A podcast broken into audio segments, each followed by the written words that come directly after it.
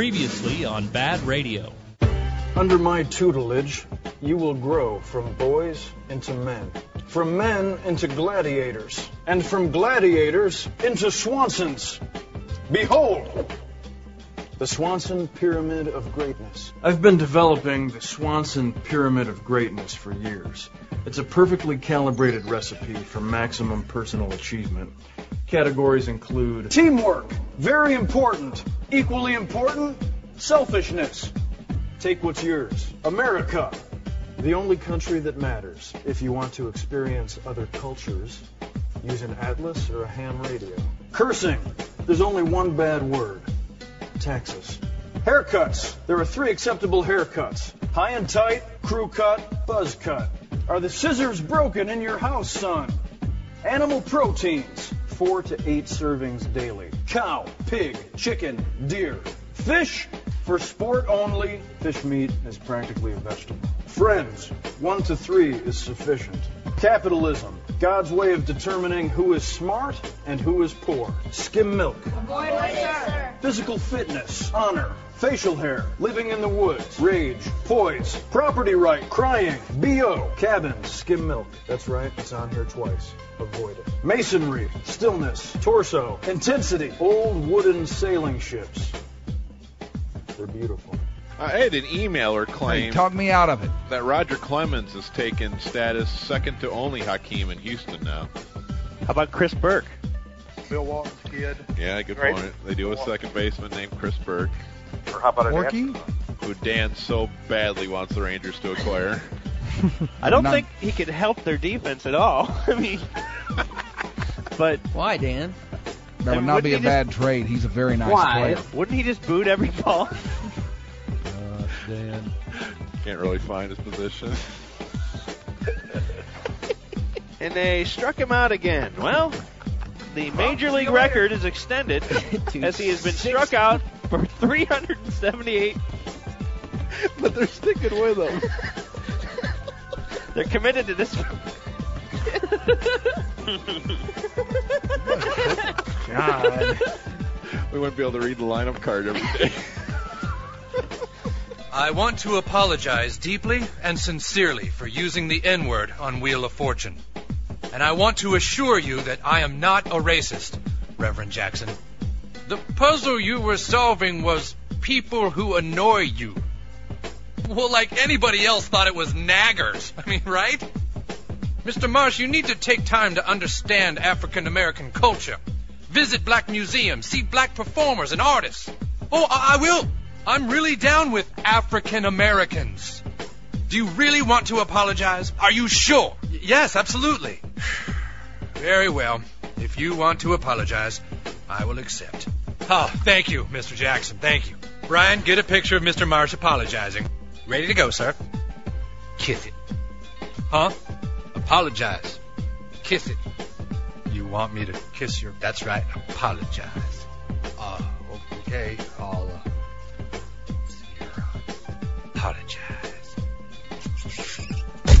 Now, here's another reason I think that nobody wants us to know about this. The talk host producer works for and answers to the program director of the radio station. He works with the talk show host. What's that, really? Do we have to stop this? We're being told to stop this?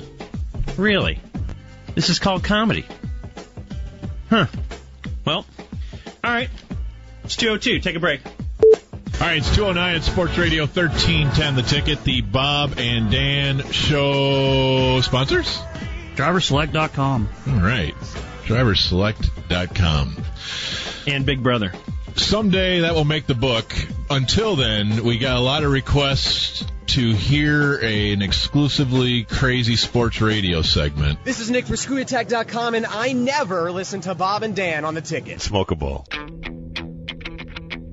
Right about now, Sports Radio 1310 The Ticket presents the Bob and Dan Weekly Wrap Up Podcast.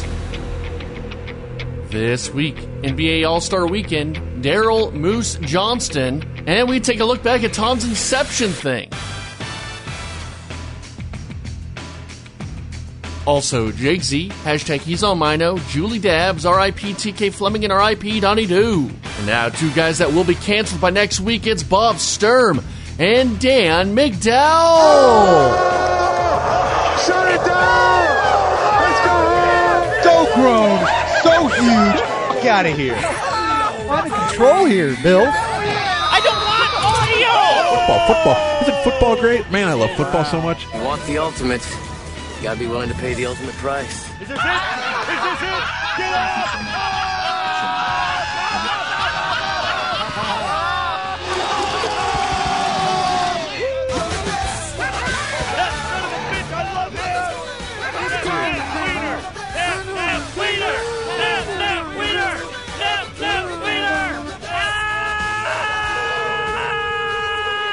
Have no idea what to do right now. Yeah.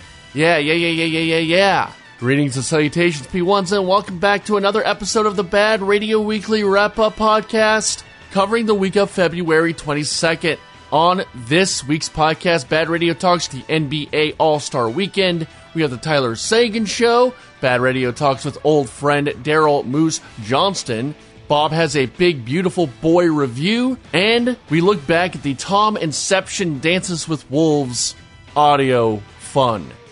We start things off with the NBA All Star Weekend. All right, it's almost one o'clock. It is Bob and Dan with Julie, with Jake, with Mino. And over the weekend, it was uh, the NBA All Star game, NBA All Star weekend.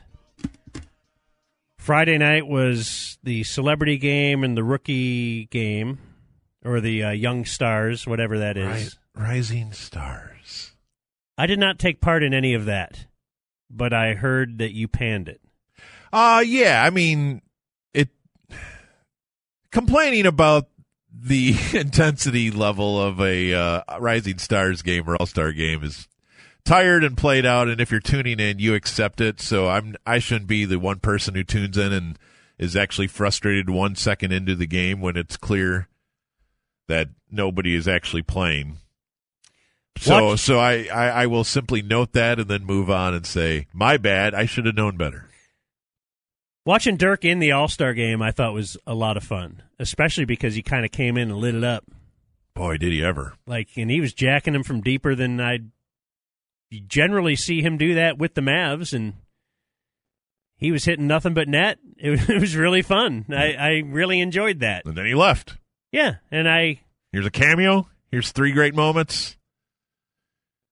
So that that was fine. Uh, Saturday, I spent quite a bit of time with it. Actually, I didn't really watch a lot of the All Star game. Jumped around, you know, after it was recorded, and found Dirk. And uh, otherwise, I'm not very interested in the All Star game at all, uh, except for the fact that apparently the Brow. That was the big deal. Is oh, will the Brow bow out? He's been injured. He hasn't played for his own team in quite some time. Uh, this will get Luka into the game. So I was uh, looking forward to getting Luka into the game. You know, the first of his 17 All Star appearances, whatever he's going to end up making. Right. The Brow played. He did. So the Brow decided, like, if you are a fan of his team, or I, I don't know, there seems to be something very wrong with playing in the All Star game when you have said that. You know, if you're uh, if you weren't here at work, Bob, like uh, Tuesday, Wednesday, and Thursday, but then uh, you know I caught you on on the uh, Jake and TC podcast uh, you you did it with them on Wednesday. Do you think your, your bosses would have a problem with that? I do. So, But I also think that Do you- do the New have- Orleans Anthony Davis relationship is so ridiculous right now, including the general manager being fired Friday morning, that I don't know that I don't know exactly what to uh, make of that. Except, do you think he has more security than you, Anthony Davis? Yeah, yeah, but it doesn't even matter if his current team feels that way because he's not really employed by them, is he? He's employed by the NBA, and the NBA By basketball. has a line to the left to try to beg him to come play for them as soon as possible. So it's not quite a perfect analogy to compare this to IJB. But Saturday I thought was great. Actually, I thought it was great. I had a lot of fun watching the three point contest. Um, you thought like, the, you thought the dunk competition was good, huh? Man, I loved it. Well, I'm going to tell you why I thought it was great. Like the winning dunk was awesome. I don't know that I would say the dunk competition was great. It was great because I like to see Dennis Smith Jr. look like an absolute fool, and I thought he did. Man, I thought he killed it. Those yeah, after were- seven dunk tries, the I don't like that. The fact that you can, you know, try it or feign it, and that doesn't count as a try, or the It's excruciating after about five. the one that he finally did get, where uh, the dude, who was it? J. Cole. J. Cole. Uh, my daughter recognized everybody there on site. Oh yeah, was uh, just reeling off everybody. Yeah. Uh, the one that he finally did execute looked awesome, and the Browns also have a uh, good highlight film from uh, 2016, right? So if you watched them all, if you watched him try it seven times and then get one, you don't think as highly of him as if you just see that highlight. It was great. However, his next one. So then uh, Diallo had an awesome. His dunk over Shaq was wonderful. I. They did this whole bit where uh, at first he set a, a thing of balls out there. What do you call that? A rack? The, The the rack, rack yeah. of balls. Sorry. Um, hive. and then then he's like shook his head no, and he took that off, and then they went on the mic like. I need the biggest guy in here to get out here, you know. And then the uh, announcers are discussing, "Whoa, could that mean Bill Russell or Kareem, who are sitting next to each other talking?" well, they ended up pulling Shaq out of the crowd. He's sick, and man, he looked enormous. Like uh, he all he didn't have the just the height that Bill Russell and Kareem have, but he also had like it looked like he ate Bill Russell or Kareem. Um, he just so big. And uh, then he showed that he has a Superman jersey on underneath, and he didn't try it three times. First time, he jumps over Shaq, shoves his arm into the hoop, like he jumps so high The old Vince Carter. That his elbow is into the on the rim, and he hung there as he uh, ripped his shirt off and showed his super. I thought it was a great. It showed the Superman logo underneath. It it's one of the best dunks that's ever been dunked. It was amazing, and it was the first time. I think you should be credited extra Of course. for first time rather than sixth time, And which Dennis are. Smith Jr. was. I don't think you are. Dennis Smith Jr. got a ten, Yeah, he got a 50 after on like his seventh try. and uh, Diallo got a ten. The next one that Dennis Smith Jr. did was the exact same as Diallo, except it was worse because he had Dwyane Wade standing there. He's Yeah, not as terrible. tall as Shaq. And then he uh, double handed, you know, vaulted off of his shoulders, and it took him three times, and he did the exact same dunk. And uh, the announcers were all poo pooing it, saying how crappy it was, and then they all gave him tens. Not the announcers, the uh, the scorers. When he missed all of his dunks, he got sevens from the the uh, like he got a seven for effort. Like this is like what are you giving all the kids a trophy? like I was I was actually watching this Bob and I was mad. I was mad and I was discussing it, uh, yelling at my kid about the fact that this is a, a travesty. And uh, she looked up from her phone and agreed uh, for a moment that uh, that it was a travesty. And Yeah, I mean that's why I had fun watching it. I was I was like All right, I didn't know you were cheering against I was Dennis engaged. Smith Jr. I uh, hate Dennis Smith Jr. and uh, Why do you hate him? I don't know. He seems like a good kid. He just a little. Oh, he's great. Well, he does. He He's seems been on our like show. all that's wrong with the uh, the future of the NBA. Whoa. How about that? He was on our show. He was a very nice kid. Where? All right, well, he's a Nick now. Don't be such a fan. Where the second he's out of here, now you want to drive his wasn't- head into I wasn't sheetrock. really on board with him when he was here. I know, and I wasn't either. But The entire city was so spoiled by Dirk. You don't need to. This is how everyone else lives. You don't need All to right, cheer well. against him. He's. So I'm spoiled. I was hoping he would have uh, when D-, D Wade got his back turned. I was hoping he was just going to Terry Tate Dennis Wade. just run him into the stanchion and then rip off uh, his jersey. And there's a yeah, put him in the stunner. Slam a beer. Mean, maybe, maybe, and he's got a Dirk jersey underneath or something. That would have been the awesome heel turn I was looking for. I. I feel like we do this every year, and I feel like uh, my opinion changes slightly. And once in a while, it feels like the dunk contest is back, and then it's does it's not back again. Well, this year it's back. I don't know. I thought it was was the the, the winning dunk for me. It was a lot of the fun. signature dunk, I suppose, is what you're looking for, and it did deliver on that. Uh, whether or not there's a way to have a dunk competition with actual players that you care about and a format in which a guy doesn't get to miss the first six times he tries it and then now you're kind of rooting for him like it's the kid uh, that never gets to play in the game and maybe can he just make this dunk so the, the excruciating pain stops um, i don't know i those of us who want to go back to Chicago Stadium and see Jordan versus Dominique in the finals, I, I just think that was then and this is now. I think I'd now like you're to watch that. Hamidou Man, Diallo and I watched it this weekend. They ran every single dunk contest. Oh, yeah? consecutively. Okay, and 'cause I, I made want- my my wife watch like three Jordan contests. I was, was wondering it? if we watched it and it was still good. Dude, it is. It's night and day. You shouldn't compare this to that. You should compare this to like two years ago. Is it good? It's incredible. The Jordan one? yes. Okay, good. The crowd is so much more into I'm glad it to hear because they can't miss. They just scored it, and they also had. I feel Oh, like okay. had- So if he missed, he'd be out.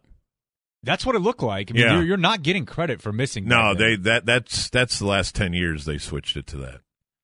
Partly to encourage star players to actually get in the dunk competition because you know we're dying here trying to explain who the com- to who the contestants are. You don't think Joe, Joe Harris winning the three point contest and Hamidou Diallo winning the the dunk is what the NBA wanted this no, I don't know. It's not what they want at all. But you know, it's it, it's a tough spot for those guys to hang themselves out there. I I remember Blake Griffin did, and we all liked that back in the day. But uh, Zion next year will be pretty fun. That is true. Zion talk is scheduled for tomorrow. By the way, guys, do you know that? Whoa! I did not have an advanced copy of the run sheet. Well, it is. Zion has been. Are you uh, pre? Yeah, tomorrow night pre- is Duke. previewing? Tomorrow's Pre- Duke Carolina. So not only is there Zion talk tomorrow, but then you're going to be required to watch a college basketball game tomorrow night. What do you mean required, man? I'm really into it. Bad back guy. I don't want to hear you don't have time to watch TV. I can now use that against Feeling you. a little better. All right, it's 109. It's 109. It's Sports Radio 1310 The Ticket. Coming up next, we have All Star Weekend audio. All right, it's quarter after one. We're going to do the news, but after an All Star Weekend audio bag featuring your friend and ours, Jake. Thank you, Bob. So I actually did not find out. Maybe this is my fault as a bad NBA guy, or maybe it's the NBA's fault for not properly promoting it. But there were two different versions of this broadcast. Now, typically, I would tell you that rising, or excuse me, the uh, players only broadcast on anything the NBA does is the worst thing you're ever going to hear on television. Agreed. I mean, it is bad. But if it's going to be an All Star game and they're going to have Barkley on there, and Barkley's going to be all sauced up because I think he's like the one guy left on Earth that can't be, as the kids say, canceled. Because if there, if there was a chance for him to be, he would have been. Like it's amazing to me Barkley is still around, given some of the stuff that he's said and done, and continues to not care at all. And he carried that over into the TBS broadcast of last night's game. He was definitely inebriated. And they had him there with Kevin Garnett, who seemed like he was trying to play it straight, and Greg Anthony, who has a bag. Totally. Uh, so we start out with uh, you just get a feel here before the game even starts. Uh, as Barkley's trying to put together a thought about what the All Star game means for the season's calendar, and it is a mess. Actually, last night was my favorite night of the entire weekend. And now, but to me, this was like the starting, the finished starting line. What I mean by that is, this is the last one thing you get before. Now you see the playoffs at the end of the tunnel. Yeah. This is my last fun weekend. It's his last fun Wait, what? weekend, and you will be very, very certain of that for the next three hours. I get it. The finished starting line. it just is a weird way to phrase So it. So there's a po- portion of the season that's uh, the finishing part of the season, and he's at the start of the finish Right. Right. portion. Yeah. It just sounds weird to say start of the finish. And it also sounds weird whenever you say it with a mouthful of uh, mashed Start of the potatoes fourth quarter. and, and bourbon. Okay. Okay, so the you know the How one much must it take to get him drunk or Shaq? Like, how big are they? And how long have they been at it? Well, right. how- however much it is, they right. know. If you got some tolerance built up, Do you think Barkley's built up a tolerance to alcohol? I bet beer just up, doesn't dude. do it. Probably like it's got to be liquor. Yo, yeah, he's. I think I've heard that he's bourbon guy. Um, so they're showing all the luminaries around the court. They've got Bill Russell. They've got David Robinson. They've got all these NBA legends. And as they're pointing them out, I think Garnett calls out a guy who definitely doesn't fit in this category, but was also quote unquote the first NBA player to come out as gay. Even though I don't think Jason Collins ever actually played on a team after he was on that SI co- uh, cover, but this is a this is a disaster. It's always so so fun to be here. You got the great Gary Payton, George Gervin, Dikembe Mutombo, and the great Dr. J all sitting on the front row, man. Skip, don't skip Jay Collins now. Hey, who? Jason Collins. Barkley says, "Who? Who? Jason Collins. Why Hey, you have to say who? You got to say. Why you have to say like you didn't know? Oh, I told you. I just told you. That's my. I just told you. Okay, all right. They fair gonna set the tone, man. You just mentioned Jason Collins You and got the to. of those guys. I just, I just- yeah, you have. Stop it. Come on, man. I just wanted to I acknowledge him like hey, that. Jason Collins is a great kid, but Oh, yeah, but he's not Dr. J. If he's gay and Like stuff. no one's heard of him. Kevin, Kevin Garnett wants I'm to with be Barkley. PC so bad. Like who? I'm with Barkley. So you're not willing to say that because he announced he was gay that he it didn't knock up his player status five levels? Like he should To sit the next Iceman? to between George Gervin and. You're not willing to say that? No, I am not. Okay. So what they're going for And here? maybe I'm not You don't- you understanding don't understand his today's world. climate, though. What they're going for here is to make it sound like I suppose Why Today doesn't suck.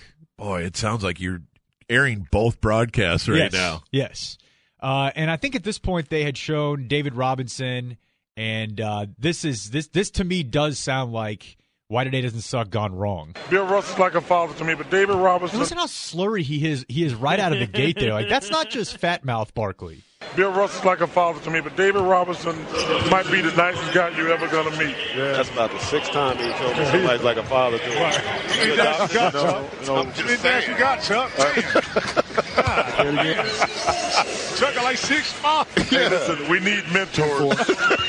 Maybe you wouldn't be like you were if you had a mentor. I'm glad I am like You that. need one mentor. No, you need several mentors. Take what they said, take a, take a uh, neighborhood, a village. No, no, it said, Take a village. it said when Greg, hey, no, it said when Greg ain't home, there's a village missing an idiot. having fun. We're having That fun. is fun. It sounds great. I love Barkley, man. There's a village of idiots. Are you surprised there's been no Barkley Me Too out there? That's what I'm saying. There's there's tons of stuff. Whether it's he's been in trouble for No, a but- bunch of different, and he continues to But he just thumb respects his nose. respects his coworkers, It's difficult to define except Greg Anthony. like what is at work here, what uh how you would best describe the Barkley force field or whatever he's working with, but there's almost nothing he can do that you would say was over the line because it's Barkley. And he was the guy while playing that had a commercial that says, "I'm not a role model." Right. Like, because he would be criticized for his actions or the way he did things, because hey, your uh, kids are looking up to you. So he did an ad, right? Yeah. wasn't it? Oh, yeah. I, I can't remember exactly what it was The for. Nike but, ad. But it was talking about, look, I'm not a role model. It's the way you need to lay yourself out. Like, uh, it's Bob versus Dan, right? When Bob gets caught with a prostitute, that'll be the hugest uh, story in the world. If Dan does, you'd be like, ah, I always knew. like about Well, time he got no caught. way! You know, whatever. It's it's it's the yeah. It's an interesting Put yourself out segue. as the guy that uh, does everything wrong, and like Barkley, eh, it's just Barkley. Well, that's an Whatever. interesting segue because if there was one thing that I Kid thought would have stuff. got him outside of you know uh, whether it's comments about politics or whatever, that NBA that NBA halftime show on TNT is awesome, but it's also horribly formatted. They don't pay attention. They're talking into the breaks often whenever the bump hits. And so, yes, he does respect his coworkers, but he'll clown on them because he's down there with Greg Anthony and Kevin Garnett. So he's not on the halftime show that he normally would be on, and they'll tease that. Coming up, it's the American Express halftime report live from Charlotte with EJ Kenny Shaq and Candace Parker We at should- the they conclusion should- of this first half. They should change the name of that show. What, what should they call it? Do you think he's thought this through? Westbrook knocks down a, Uh, a American, jump shot. uh, American Express dropping ratings, something like that. Boom. Oh, you called it Chuck, but he ready for it. He wasn't ready. I wasn't ready. yeah, I'm sure American Express is pleased with. They should change this read to American Express dropping ratings as the name of Some- you know, something. I- I don't know. Something. What should they change it to? Like, American shall we Express gather at the river? Dropping ratings. Do you think Cat would have an issue with that handling of a sponsor? Uh, and here they are when Dirk checked in, which again, it was worth watching this just for that five minutes. And I've seen both the regular broadcast and the players only, and they both were over the moon when Dirk started hitting threes. It was probably the most excited the broadcasters were all game, save for Steph's freaking bounce pass oop to Giannis, which I can confidently say I've never seen in a game before of any kind. It was really weird. It was a weird play. But everyone's real fired up uh, when Dirk checks in. Yeah, Dirk the Nowitzki is in the game. Let's let Chuck make it. Go ahead, Well, Chuck. just You know, you know, you think about all the great Sabonis, Ginobili, guys like that, that, that left shrimp. But this guy right here is the greatest forward. Manu basketball- Ginobili. Uh, I, I said Ginobili, fools. Oh, my bad. I couldn't tell. It didn't sound like Ginobili. Hey, man. Here you go. Get you one, Dirk. Yeah. Oh. Get you one, Dirk. There you go, OG. There you go. There you go. I left that in there Like just so you could football that, refs. but yeah, I just said that fool. Well, I didn't know because it didn't sound like Ginobili. Because you're all over the map. that that was such a uh, it's hard to quantify a, what a redeeming factor would be but the the dirk moments on sunday made all of the nonsense so worthwhile And I'll give you a brief one from Friday. Uh, I think this might have just been going around online, but here's Dirk in the uh, Rising Stars locker room addressing his team. I'm gonna leave all the strategy up to you. They really only hired me to be the face. Yeah. And, uh, uh, the good looks. I want us to share the ball a bit and not one guy dribbling it 20 times and hoist something up like Luka does with the Mavs. And they asked Luka about it the next day, and he's like, "Yeah, he better have been joking. Otherwise, he's never getting the ball again on our team. like, I'm in charge now, chief." yeah luka was over there uh, sheepishly grinning when dirk was roasting him in front of his mates the It rising seems like- stars It seems like Dwyane Wade is trying to create this thing about himself that Dirk actually is. Right. Like Dirk is a uh, highly respected Elder veteran, statesman. elder statesman that everybody absolutely loves and they wish good things for, and uh, it's just a joy to have him around. i'll tell you what Where too Dwyane Wade is trying to create that persona, but I just don't think the league thinks, oh, look, it's what a great story, Dwyane. You know what I mean? Like he's There wasn't a ton of very D-Wade good talk player, during the game. Hall of Famer. But they, I saw they did a cut in down on the sideline with the sideline person or Yeah, whatever. But, his- but I thought, for with what we know about Dwyane Wade, I'm thinking his agency made sure they set that up. Whereas Dirk is actually a wonderful breath of fresh air, and we love him. It, it seems like Dwyane Wade wants to be there. I'll tell you what. I thought it was. It, I, I think it's almost impossible to stick the landing this well. But at every turn of his career, Dirk has handled things as perfectly as you could imagine, maybe even better. And All Star Weekend just turned into like his his legend's only going to grow from here because he has handled this at such a high level of classiness. And then even the three for three in three minutes at the All Star game is just such a Yeah. perfect way to go out. Like drop the mic and just leave now. And- it's and just there's- perfect. There's never been a question about, oh my gosh, how would we approach him if we had to come off the bench? Or you know what I mean? Like he's just And just whatever. how and cool he is to Luka. and how about like- I'll just take like Dwyane Wade was still trying for max out contracts these last couple years. Yep. Uh, he's like, ah, whatever, five million. What what do you want to? What's fair to an old man like me? Or He's later, awesome, later in the week, I need you guys to hear, and if P1s, Google it if you haven't seen it. But Luka and Dirk doing something called the Whisper Challenge, where they're li- trying to listen to '90s songs. Boy, and Dirk knows every single R and B and hip hop song from the '90s, and Luka's like, "I wasn't born." It seems real odd. That's weird. How about those of us who He were alive that did not know all of the artists? I mean, look, we had heard those songs, but he Dirk's been in an NBA locker room for two It, decades. well, yeah, but it felt like uh, he was being fed the answers. He knew them so well, like uh, Grateful Ed in our uh, famous moment, Dan, where I was actually cheating on a test and not telling you until you figured it out on your own.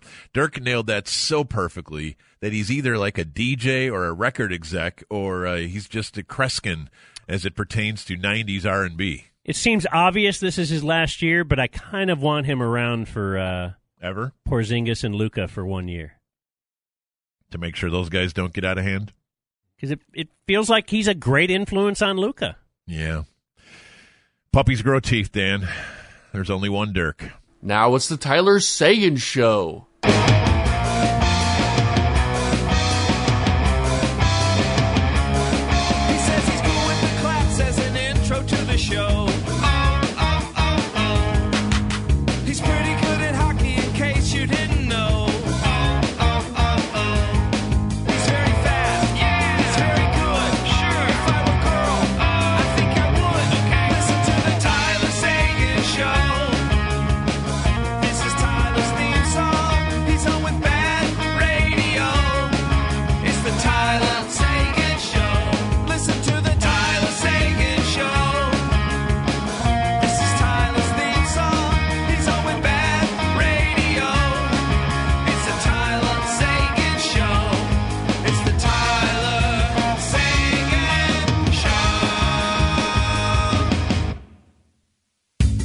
One. Here on the Buyers Barricades Ticket Hotline. Hot seat. It's Tyler Seguin. Hello, Mr. Seguin. How are you today? Good, how you guys doing? Good, good. Did you guys practice this morning already? Uh, it was optional day. Ah. I'm not sure. I'm not sure how many guys skated. Well, that's okay. That's okay. You guys need a little rest going into St. Louis or St. Louis coming here tomorrow because uh, last night, high intensity, high emotion, up and down, back and forth, lots of action, and in the end, zero points. And uh, those types of nights uh, kind of suck, don't they? Yeah, not fun. Obviously, would have liked to close that game out. It's kind of been a, this game as of late, but um, yeah, I got the hottest team in the NHL really coming in tomorrow night. So got to be ready for that. How tough is it just to be even keeled? Because you guys, it's you know you were on an incredible hot streak for a while there, and you know fans are going nuts. I'm excited and happy for you, and then uh, you run into a couple of bad games. It just seems like then the uh, the earth is uh, is ending. It, to be so up and down all season long, it must be kind of exhausting.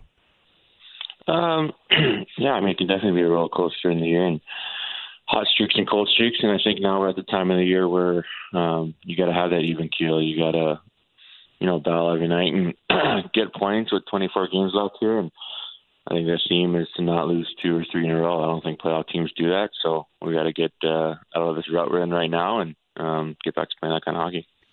What do you think? Uh, what do you think's going on recently? Is it is it is it just the ability to score goals, and then once you get that going Uh, last night? I mean, I don't know. It, it, Nah. okay, go on. I mean, I mean, I think everyone talks about, you know, scoring goals with their team, or at least you know, the media and stuff. And I think our thing right now is just getting back to our identity, which is how hard we defend. And um, you know, these last three games we haven't defended well and have gone away from that identity. And I think I've been thinking too much about scoring goals, and because of that, um, you know, including myself, you know, you start cheating a little bit in your own end. You start you know, swinging away from the defensive responsibilities we were doing so good in the past, and you know that's why we were winning a lot of games and finding different ways. We were, you know, winning one nothing, or coming back at a game, or you know, trusting the process and staying patient. And right now we're we're getting away from how we defend. So um, get back to just thinking about that and go from there. There were a couple sequences last night. Uh, one, a uh, it was fun to watch you bury that go-ahead goal. That was very exciting. The arena got pumping there. In the first period, though, there was a moment where you looked like you were rightfully annoyed at a uh, lack of a call as uh, as Mr. Boyle ran you over, and then um, they came back the other direction. He actually had the rebound uh, for the goal, but uh, that that that sequence there, I mean, that's that's a chance for you to uh, visit with the officials, isn't it? Um, yeah, it is. I mean, That doesn't know, feel change anything, though, does it? No, it doesn't. So, which is why you kind of just bite your tongue after that. I mean, I saw after the shot, the puck went in the far corner, and you know, I tried to turn back in the play, and he was there and kind of finished his check, and I didn't think it was a legal play. Um, you know, but I also shouldn't have, you know, been looking back at the ref because you know who knows, maybe I could have caught him catching back i- up ice, even though he had a few steps on me, and you know, he ended up scoring the game uh, that that goal there. So yeah, I mean, you know, I thought ref missed a call, but I could have done a better play of just getting back up and you know, shutting up and getting back in the play. It's that freaking Boyle guy again, though. You know, and you know? He's a he's a nice guy. I mean, Is he? Came up to me, he came up to me late in the game and you know asked if I was okay and apologized and um, wasn't in a chirpy manner either. He wasn't really sure what happened if he hit me up high. And yeah, I mean it's part of the game. Um, like for it to go on a different way, but that's what happened. don't tell us he's a nice guy. The fans don't want to hear that. He doesn't look like a nice guy out there. That's for sure. No, he doesn't, and I, I I'm probably still uh, annoyed at him for uh, messing with Klinger in New Jersey last year. Was that that's where it was? Yeah. Yeah, I mean, but again, you know, he's he's doing his job. Like, Yeah. he's got their own job. We got to do ours. He's got to do his. So you respect the game and you respect the players, and you also, I mean, don't really care how nice that guy is. You, you still want to beat him. Totally. I have a little audio to play for you. Speaking of uh, respecting the game, Okay. this is uh, you may have already heard it, so maybe I'm actually playing it for uh, the uh, the the couple of listeners that we have. But it's Don Cherry. Okay. Uh, do you know what he's? Do you know what this is? He no, I've I, I heard something about jerks in Carolina or something. Yeah. I never listened to it. Okay, so Carolina, you're very familiar. They have a, a post game celebration if they win at home. Too familiar. Unfortunately, Um, you're too familiar with that. Yes, sir. Yeah, very recently. So, anyway, I want to get your comments after you hear Don Cherry. This is about a minute long, um, but here he is. In the military, we have traditions. We have, you know, like the New Zealand All Blacks, you know, the rugby team. Yeah, yeah, they, they, they, yeah, yeah. So why are you mad at All right, Carolina? now listen. Let, let's listen. This is the National Hockey League. Brind'Amour is a good coach. He play. These guys, to me, are jerks. You have to do this in the national. They're still not drawn. This is to me, and I'll tell you one thing: they better not do this in the playoffs. What I don't understand is Brind'Amour is a street shooter. He always was. This is a joke. The, the rest of the guys, young men expressing themselves for joy of winning. They don't do this thing in the net. It's professional hockey. What are these guys, the jerks or something? And I'll tell you one thing: they do this in the playoffs, making fun of the other team. But nobody's out on the ice. The game's over. I admit, I always liked your uh, theory of when you celebrate when you win only. Uh, that's why you liked Muhammad Ali, whereas uh, Sugar yeah, Leonard did the before. Now you don't. If you want to do it, do it before. But that that is absolutely ridiculous. I know the rest of the people. I know all the broadcasters and everything are afraid to say something like that. They're jerks Well, we doing it. like it. I know you. Well, you're lucky. I, the weatherman. You know what I mean? I know what I'm talking about. You never do anything like that. They're still not drawn. They're a bunch of jerks, as far as I'm concerned. Imagine Justin Williams doing stuff like that. It Ridiculous. seems a little odd. I got to give you that. Okay, uh, we got enough time. For- All right. Did you explain what they actually did, though, Dan? Uh, I, I did not. Go ahead. They did like a post game limbo line. It looked like. Uh, Oh, okay. But every game, They have a different, yeah, a different celebration. they do a different thing. I've seen a, a some kind of a baseball simulation one, but they they did they they all gather onto the uh, ice after uh, the other team has left, and they got. I guess they probably do the three stars. I don't know. They all. They, then, then they have some kind of a big choreographed celebration. They're clearly planning this out. And yes, the other night they had the limbo uh, song playing, and then they all did the limbo. And the last one to go under the stick was the uh, the mascot, and, and then they put the stick real low and shoved him to the ice. And uh, I don't know, the fans stay in their seats. It, it seems kind of like an awesome bit when I'm watching them on YouTube, Tyler. Um, What do you think? Um, I don't know. I'm, I mean, I laughed at when Don, what Don Cherry was saying. Um, you know, I'm not saying I agree with it or disagree with it. I'm obviously not calling them jerks, but I mean, I've been a Don Cherry fan since I was a kid. It's what I watched every single Saturday growing up. So, I can't ever really say anything bad about him. Um, as far as what they're doing, I mean, you know, I don't really want to be a part of it, but I mean, they got their own team stuff. I got my own our own team stuff. I mean, it is what it is. I mean, I feel like it's more of a business thing probably than anything, you know. Um, but when we played in Carolina, that was the most fans I've ever seen um, playing in their ranks. So something's working out there, I guess, and um, you know, let them do what they want. Okay, so as a an opponent, do you feel like you're they're making fun of you or something? You know, after you lose, there is that an Dude. extra knife in the. Or do you even know? No, I mean we skate off like we skate off the ice. We don't see anything. The only time I see it is if it's on a highlight or something in the morning when I'm watching, um, you know, NHL stuff. Um, that's all I see. I don't take it as an extra knife. I mean, you obviously go in there and you don't want them to be able to celebrate. You want to take your two points and you know walk out of there. But um, yeah, I mean, we don't actually see it after the game. Okay, so you can't criticize Don Cherry because of your lifelong love. Hey, we all like grapes. Yet, Yeah. Or I, I, when I say we all, let me just say, speak for myself. I'm a rock'em sock'em hockey guy myself. Oh, I have every one, every single one since I was born.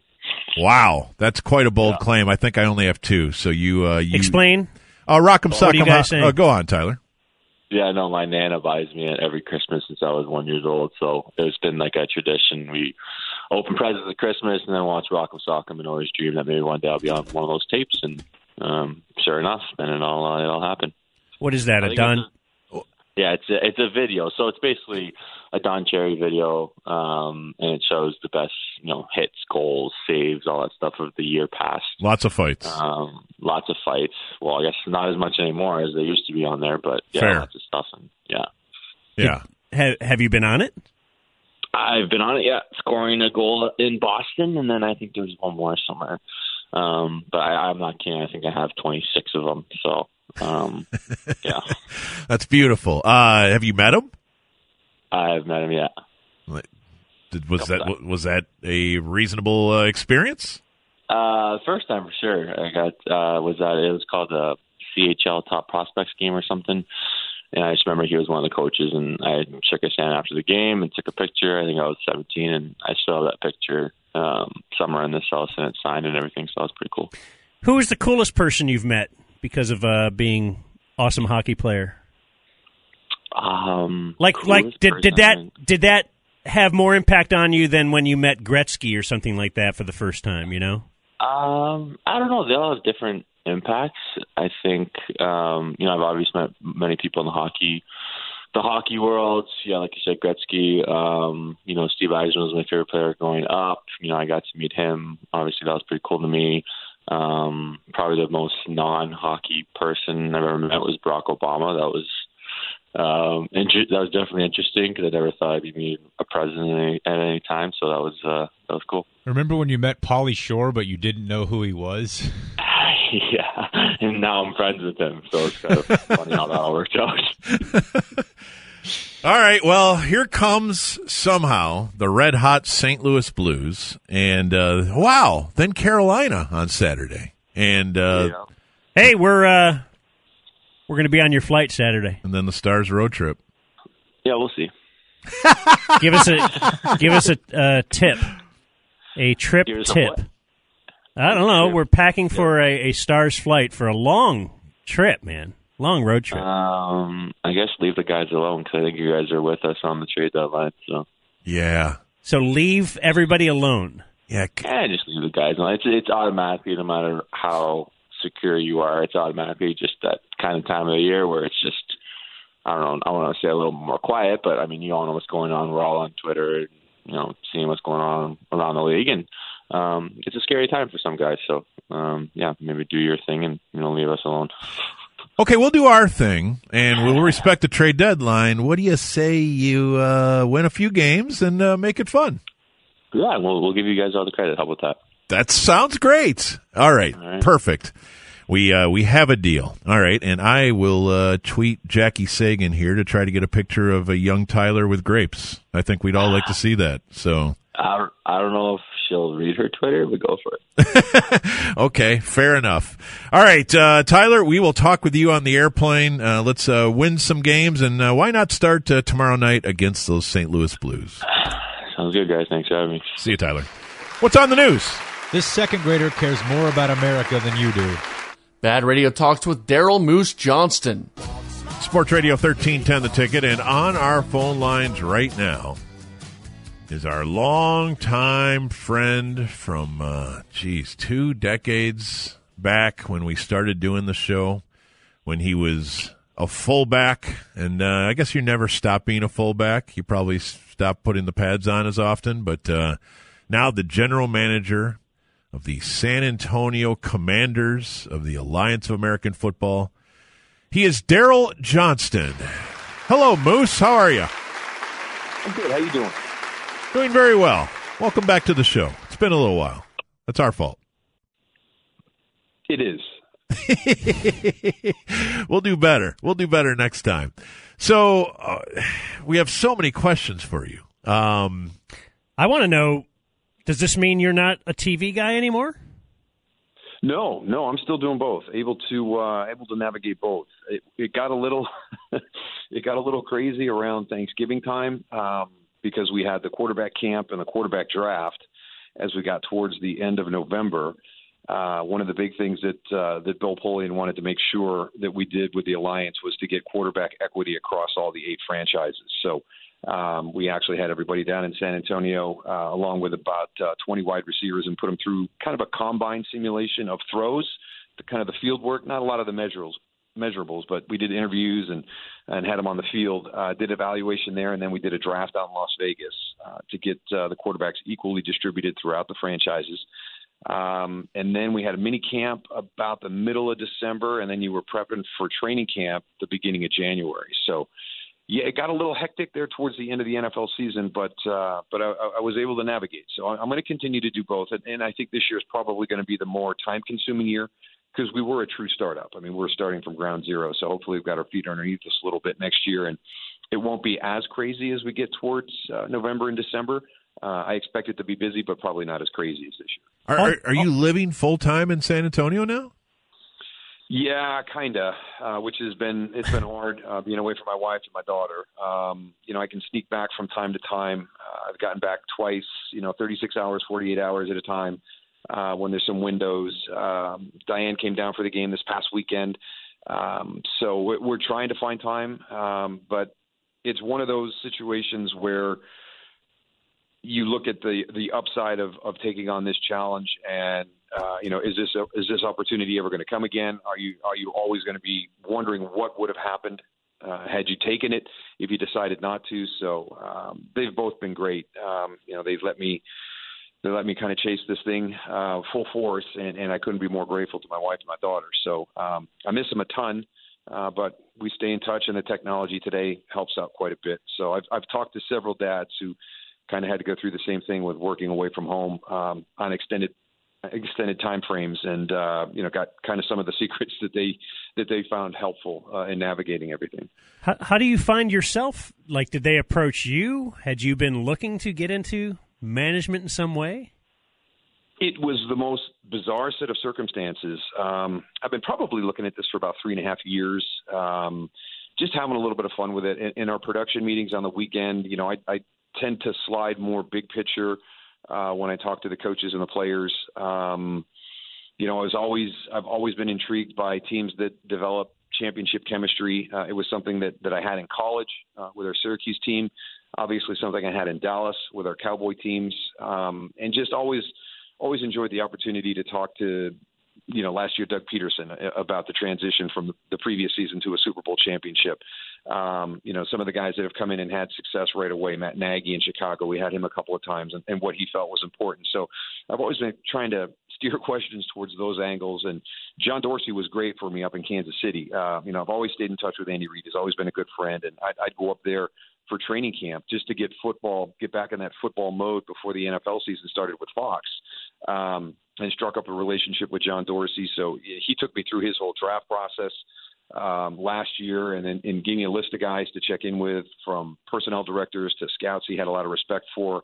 Uh, you know, made me go see Ron Wolf, made me go see Bill Parcells. Uh, you know, to really find out if this is what I wanted to do. And then I reached out to Will McClay and, and asked him if I could come out and, and spend the time during OTAs with him, and was out there in the month of June. And one of the guys who was integral on the business side of the alliance was in Dallas for his son's wedding, and he and Will McClay actually worked together years ago uh, in one of the startup leagues, and and Will was his personnel director. So, um, you know, he stopped by the Star, and they were chatting, and, and Will said, "Hey, let me let me call Daryl in here. You know, this this this could be interesting." And uh, one thing led to another, and um, you know, Jerry and Steven were great. They actually called Bill Polian um, and, and gave a, a recommendation on my behalf to, to Bill, and that was really kind of the the the biggest part that sealed the deal. So th- this is such a timing and circumstance situation uh, that, that was it was amazing. And you know, Will called me like three days later. He said, "Listen, I, I think they're going to offer you the job for GM down in San Antonio." He goes, "Are you are you willing to do that?" So that's when uh, I had the conversation with Diane and Evan, and um, you know, it was just it was too good of an opportunity to turn away. Uh, you know, having talked to Ron Wolf and, and Bill Parcells, you know, what my learning curve would have been going the traditional route. Um, you know, this opportunity has accelerated that by anywhere from five to eight years in this process. Man, that's uh, that's really interesting. Uh, this is Daryl Johnston with us here on the ticket, and I have watched your first two games. I I am watching this league uh, as a curiosity, and it's also unsettling because I like to know everything, and then I'm watching this league and I don't know anything about what's going on uh, necessarily. So I've got a bunch of those questions for you, but before I beat you down with questions I probably should already know the answer to if I'm going to be a media guy, um, just just start with this. What's what's that city like right now? Because your crowds are really impressive, and it seems like San Antonio's pretty uh, pretty gaga over having a football team they can call their own.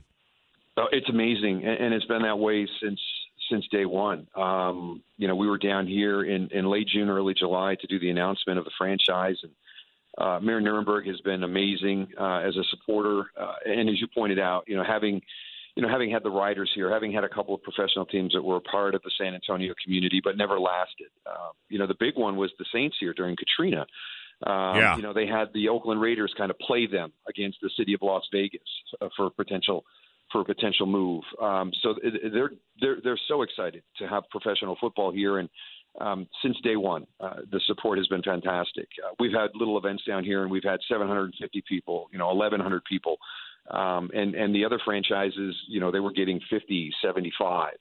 Um, you know, we announced our our our, our team name and our colors, uh, and and had 1,200 people in the Alamodome. We did a Facebook Live uh, had the whole team out. It was it's just been amazing, and, and they continue to do that for us. Um, we've had great partners down here already that we've established. Uh, HEB's been great, you know, supporting what we're doing, and, and they first week bought 5,000 tickets to distribute to military families and the men and women who serve our country. Uh, did that again last week. Uh, it, it's just everybody has embraced this, and, and the funny thing was in the conversations the last few days. Everybody here in San Antonio is like, we're usually only talking about the rodeo right now. I mean, the rodeo is the big thing in San Antonio right now, and all anybody wants to talk about is the Commanders. So, uh, yeah, we've we've kind of we've caught lightning in a bottle right now, and it's just a question if we can play well enough to keep it going. Does each team, because we're uh, talking about the news today of uh, the investor pulling out and new investor coming in and all that kind of stuff, does each team not have an owner?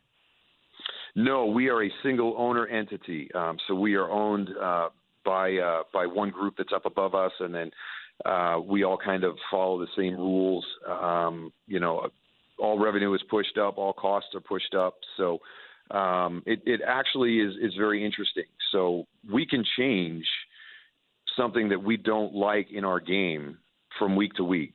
Um, you know, not even a, an example because they had this in place prior to the season starting, but the Sky Judge concept came together in a, literally about seven to ten days, uh, right before the season started. Um, we're, we're pushing really hard right now for a couple of changes. So from week one to week two, we went from a traditionally um, you know, third quarterback rule of the old NFL where you dress three quarterbacks. If the first two get hurt, the third can enter the game, but then he can't leave. We didn't think that made any sense, so we fought long and hard as GMs um, with the football people. And within from week one to week two, we got that change where all three quarterbacks can dress for the game. Any three can play; they just can't be on the field at the same time. You can't have two quarterbacks on the field at the same time. We're pushing now to get a 52 man roster on the field on game day dressed. Uh, we do 52 man rosters, uh, but we can only dress 44. Everybody gets paid the same. There is no increase in cost. It's a developmental league for guys to get reps in game time situations. So why are we preventing eight guys from doing that? So now we're pushing to get our rosters expanded. Uh, I don't think we'll get all the way to 52, um, but we would. What we've proposed is equity between the teams. It could be different from from game to game. Um, you know, we're playing San Diego this week. Let's say I call Dave Bowler uh, out with the uh, the San Diego Fleet and say, hey, we- we're 49. We've got three injuries. We're only going to be able to dress 49. Then he would match us at 49. But we're trying to get as many guys on the field as we can. So that's kind of the great thing with the single owner entity above you. You know, decisions can be made and things can get pushed down very quickly, where we don't have to have 32 owners come together and vote on things and have a certain majority that has to to accept it for it to pass. So um, th- there is a lot of flexibility that works in our favor. Okay, all right. This is this is where, uh, and, you mentioned earlier, Daryl, you're really into the minutia of uh, of roster building and so forth, and that's that's when I'm watching. That's all I can think of. So forgive me if if if we don't have a long conversation here about Logan White's Woodside in, in particular, or or whatever went on this week. I I just want to ask you a few of these questions as I'm watching the game that are all over my uh, all over my football brain. Uh, Absolutely. One, the NFL every January, the NFL signs all sorts of guys to future deals to get their rosters up to like 90, which they can be in in the off season. Uh, these are camp camp bodies and guys who just want a chance and they work out in the NFL, and that's the way it's been since I believe since you were a player or even before that. I'm guessing this has really affected those guys, and they have to choose between do I want to be an NFL camp body or do I want to be a member of this roster?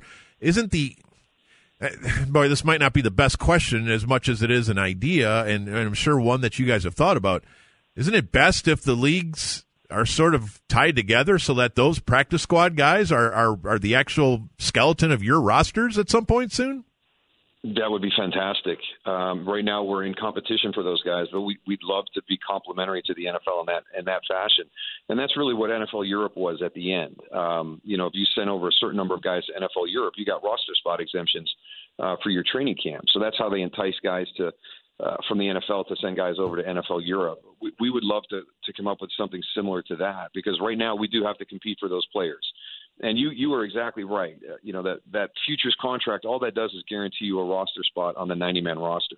Uh, there's no payment during the course of the off season. Um, they're starting to give some bonuses because we were starting to take some some of those players away, and we've got some really good data over the last eight years. Uh, about eight percent of all the guys in that futures pool make it to a 53 man roster, which came out to be about one and a half guys per team in the NFL. So that, those were your chances of, of being on a, on a futures contract and getting to the 53. So we're hoping this year, after our first year, we're going to be able to put out a number that's better than that. So we can start to show these guys, listen, there's an alternative. You don't have to just do a futures contract and go work out with the team. You can come down here and actually play football in games, learn from really, really good coaches. You know, work on your craft, work on your details. Uh, we've got a guy down here, Tyrone Holmes, who I'm, I'm still trying to figure out why he's not up in the NFL uh, on a 53. He's a great pass rusher from the outside. Um, one of the things he wants to do is work on special teams because that's what they told him. You know, you've got to become more than just an outside linebacker pass rusher.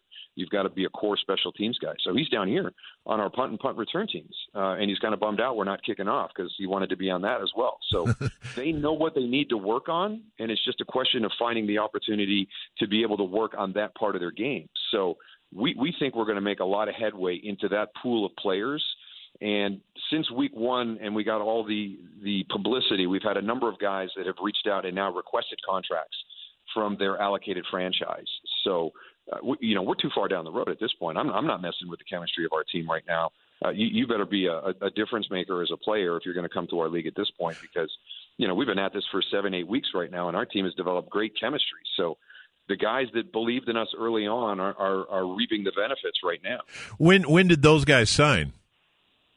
Well, uh, the last guy we signed, so Tyrone Holmes was one of the last guys that came to our roster. He was on San Diego's practice squad, so he came to us a week after San Diego lost to the Patriots in the playoff game. Okay. Um, Nick Rose, our kicker, uh, actually got got pulled up from our roster to the San Diego roster for that playoff game uh, to kick off in that game. So uh, some of them came late. Damontre Moore was a late addition to San Diego.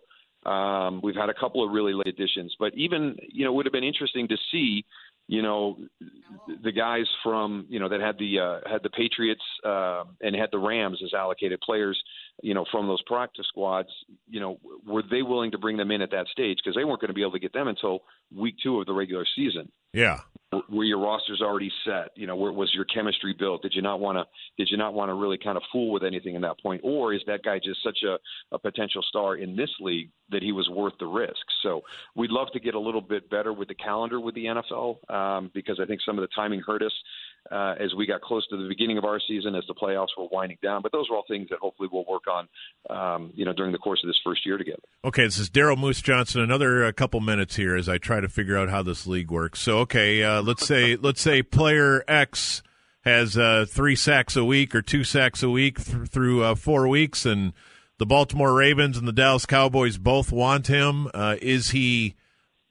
You guys can't have your best players just leaving mid-season, right? Uh, there has to. How, how's this work? To I mean, but at the same time, you probably want those guys to follow their NFL dreams for next season. How how does all of that work, and and how do NFL teams? Uh, eh, I, you know what I'm asking. How how does this whole thing work?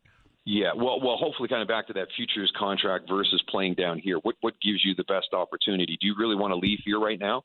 You're playing really well here right now. Uh, wouldn't you want to stay here and continue to build your craft, as opposed to leaving and going to the Baltimore Ravens or the Dallas Cowboys to lift weights and you know run around on the field with shorts and t-shirt on? Um, you know, we're, we're putting together some really good film for some players here, and, and isn't that more important than leaving and going to a team? So that was that whole conversation, but the most important thing is is you can't. As of December 28th, you're with us. So you've signed a contract with us. We we do allow players to leave. So we've had, you know, this started back in August. Uh, you know, we signed some players back, you know, late August that actually were called up to practice squads during the course of the season. Uh, Tyrone Holmes, the guy that we talked about, um, you know, we we got him via Kansas City, but he was signed off of our roster to the San Diego Chargers roster. Uh, we lost several guys during the course of the fall from our roster up to NFL practice squads. Um, but then they would come back to us when the time was right. And, and as long as we had them signed as of December 28th, they were our property. Uh, the NFL couldn't touch them after that date, so it does get really, it really gets sticky there between December 28th and January 8th. There's a there's a 10 day period there that we've we've got to become friends. Um, we've got to be complimentary with the NFL and, and be able to do good business because it was it was very competitive during those 10 days. And, and as you pointed out, the, the, the most important thing we're trying to do here is create opportunities uh, for guys to get back to the NFL, and we think that uh, what we provide here with the alliance is the best option at that time of year. So you want to be friendly with the NFL. Would you consider the XFL to be your nemesis? I wouldn't say nemesis. I would say competition. Um, you know, uh, Vince McMahon, um, you know, has has amassed quite a fortune. He's going to have very deep pockets. Um, you know, he's going to be able to uh, uh, to be on financially sound ground uh, for a long time. Uh, my, my challenge uh, with the XFL is where do they get their players from? We know that there's a whole other pool of players coming out next year, but we really, really got a really big head start on them this year uh, by beating them to the punch and, and really kind of dipping into that pool of players who were out on the street and, and getting some connections with uh, the NFL and the CFL uh, and, and having a, a good experience that hopefully they will come back to us. Um, so, you know, where the players going to come from in year one for the XFL? And, and really, in my opinion, the most important thing is, is distribution. Um, you know, Charlie Ebersol has done a tremendous job uh, in selling this brand, and, and we're working with Pro Football Focus. Uh, we, you know, we're on TNT, we're on CBS, we're on CBS Sports, uh, we're on the NFL Network. You know, I, I've I've heard that Fox will be a distributor for the WWE, uh, but but what else uh, will they use to distribute the content? Uh, you know, we've done a good job of of really hitting the the major distributors. And and what's what's the most important thing this time of year from a sports standpoint? I mean, what is everybody dying for right now? The Final Four, the Masters. Well, we've tied up CBS and we've tied up TNT. Um, you know, that, that really are the, the the big partners in in March Madness and the Masters. So as you're watching March Madness and you're waiting for the Masters to come on, you're going to continue to see the alliance, you know, being advertised. We're, we're going to. It's just a great job of marketing and branding uh, for what we're doing here, and and uh, I, I think it's going to be hard for the XFL to catch us. Daryl, it's uh, been a pleasure uh, watching your endeavor in San Antonio and visiting with you. I hope uh, we can do it again real soon. Thank you for the time, sir. Uh, awesome, anytime. Let, let, let's not make it so long next time. I, I agree, and uh, we're in San Diego this week. We are in San Diego this week, uh, which is kind of odd. You know, we played them week one, and we're playing them again week three, and you know, and, and I was telling some of the coaches here, I said, boy, we used to have that happen to us in Dallas. I, I remember a couple of times, you know, playing Philadelphia three weeks apart, playing the Giants three weeks apart. Uh, you know, those are those are tough assignments. So uh, we're going out on the road, and uh, we'll see how we respond. I, you know, we played really well last week. There was some really, really good football uh, on that field. Uh, we had four, we had four bad plays. We gave up 220 yards in four plays. So um, other than that, we had uh, we had a pretty good afternoon, but. Uh, you can't make it that easy for your opponent. So we've got to we got to get better in certain areas, and uh, it'll be a tough challenge against Mike Martz. Well, it's fun to watch football in the springtime, and uh, I'll I'll be checking it out. Uh, Daryl, thank you. We'll talk with you again soon, sir. Look forward to it. Thanks, guys. See you, man. That's uh, Daryl Moose Johnston. We have springtime football, Dan. You know what he was on? I need some Commanders gear. The hot seat. He was on the Buyers Barricades ticket hotline. Oh, yeah, absolutely. Which is also very hot. I think it's the buyer's barricade ticket hot seat if you want to know the truth. But uh, but I'll uh, just I'll just do the mention and get out of the way. Yeah, and say something nice about Emmitt and wrap it up. Hey, it's all tied together. Wow, How about that? wow. How about that? It's How did we two do that? thirty-five on the ticket. Bob has a movie review.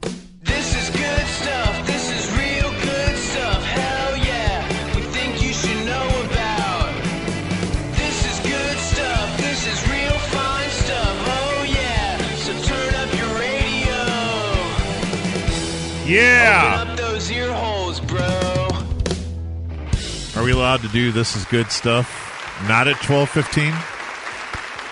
For sure. Okay, good. 2019, man. Okay, good. Everything means everything. So today, this is good stuff. Will uh, simply be a movie recommendation for you, and can a movie be good stuff and still really difficult to watch, and you might not want to watch it Oh, Bob, it's just kid stuff. because This is yeah, kid there's definitely yeah, there's you know, if you were telling someone about Schindler's List, you would probably go that route, right?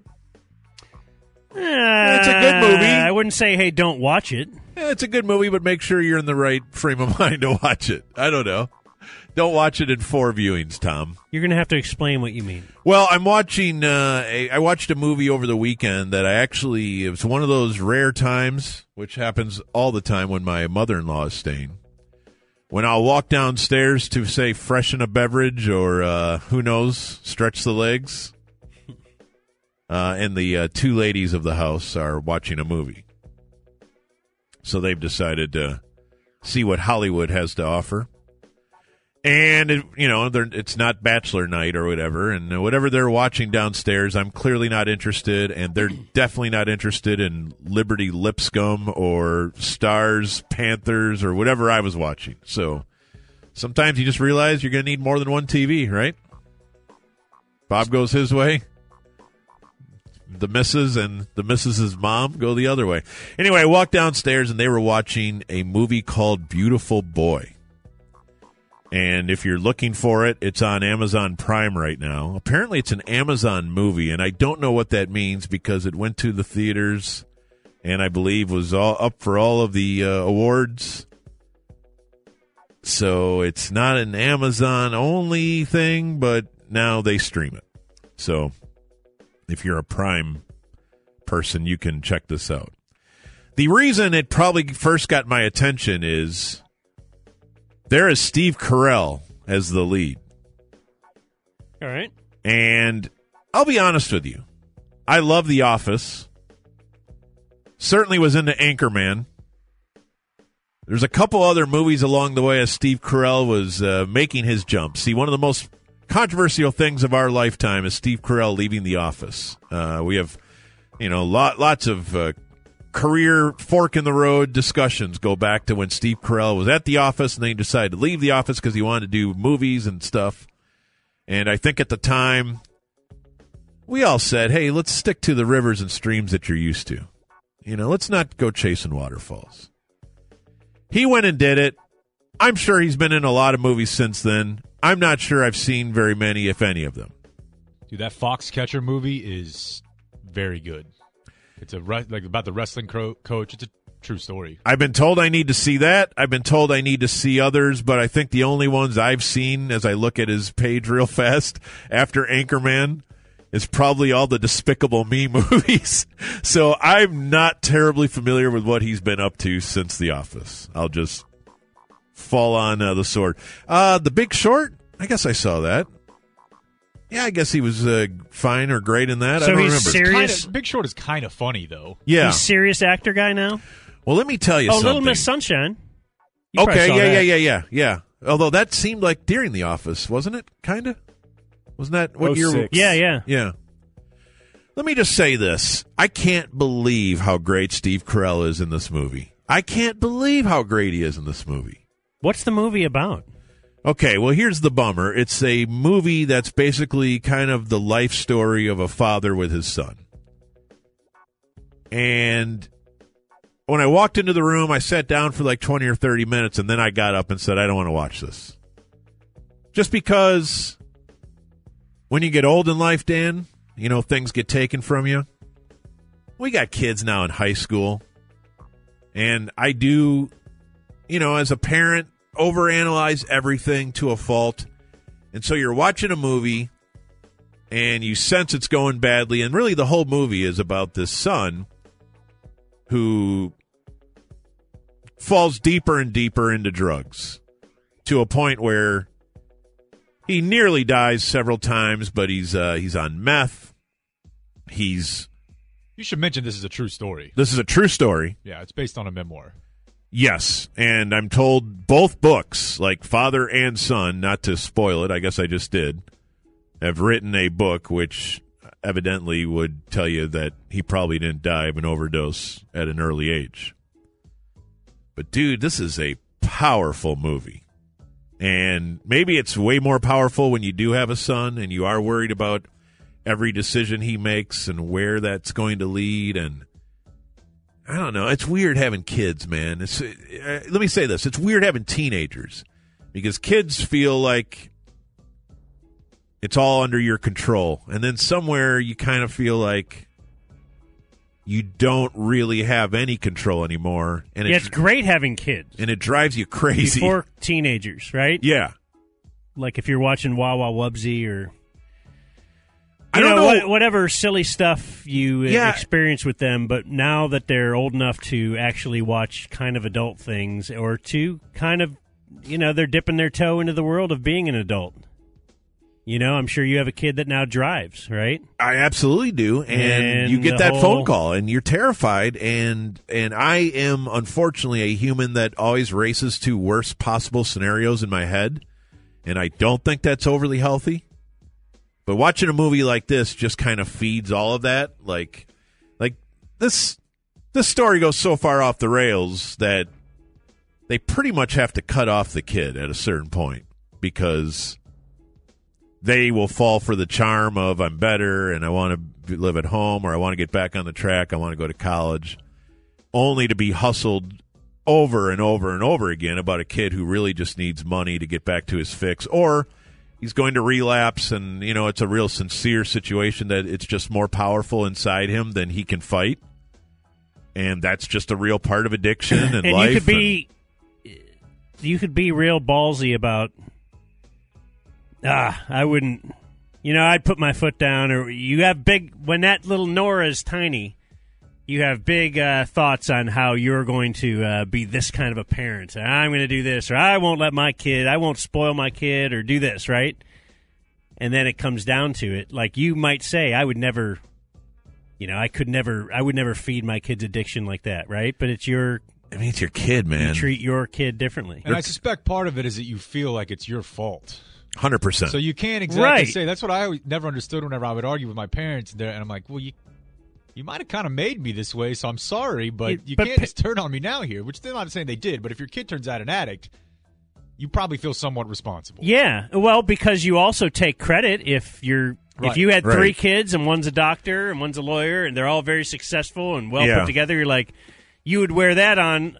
I'm a good parent. Yet, you know, did you have? Who knows? Who knows what went into that? You know what I mean? What's uh what's the kid's name in real life? Timothy Chalamet. Chalamet. Chalamet. I know nothing. so you actually stopped watching it? Uh, I, I you know, honestly, it here's what happened. I stopped watching it, and then like a week later, I said, "All right, tonight I'm watching it." like it. It uh, moved you that much? Yeah, just because again, with kids of a certain age, at times there are days where you kind of feel disconnected and you don't. I don't know. You just you, you No, no, no. The older they get, the less. you want to play point guard forever. In man. fact, I was just thinking about this the other day. You know, talking sex and whatnot. You right? You Yeah. gotta do that. And we've tried since they're tiny to say, all right, that's not going to be this weird subject when when they get old. Because it was it would have been totally weird for me to talk to my mom or dad about sex or whatever. And, it, and I've always thought that's the like the one of the most difficult things you are heading into as a young adult than a human that you you really weight very heavily in your head. like I used to think about it all the time, right? That's all your whole life was. Um, you know, what's it to be like and then once you're doing it, if you're doing it right or what, what there's just so many things. It's such a big question mark and I got so little you know, you would never be sent out into the world with any other subject with uh, such little information. You would never be sent, you know, on a trip with no map at all. Yeah. But that's what you're sent with. Right. And so I, I, we vowed that's not going to be in our house. We're going to have open talks and all that. And that sounds great. And it's great when they're little. And then once they do become teenagers, it's a really weird. It's it's a it's an odd situation to uh, work into because they generally want to tune you out.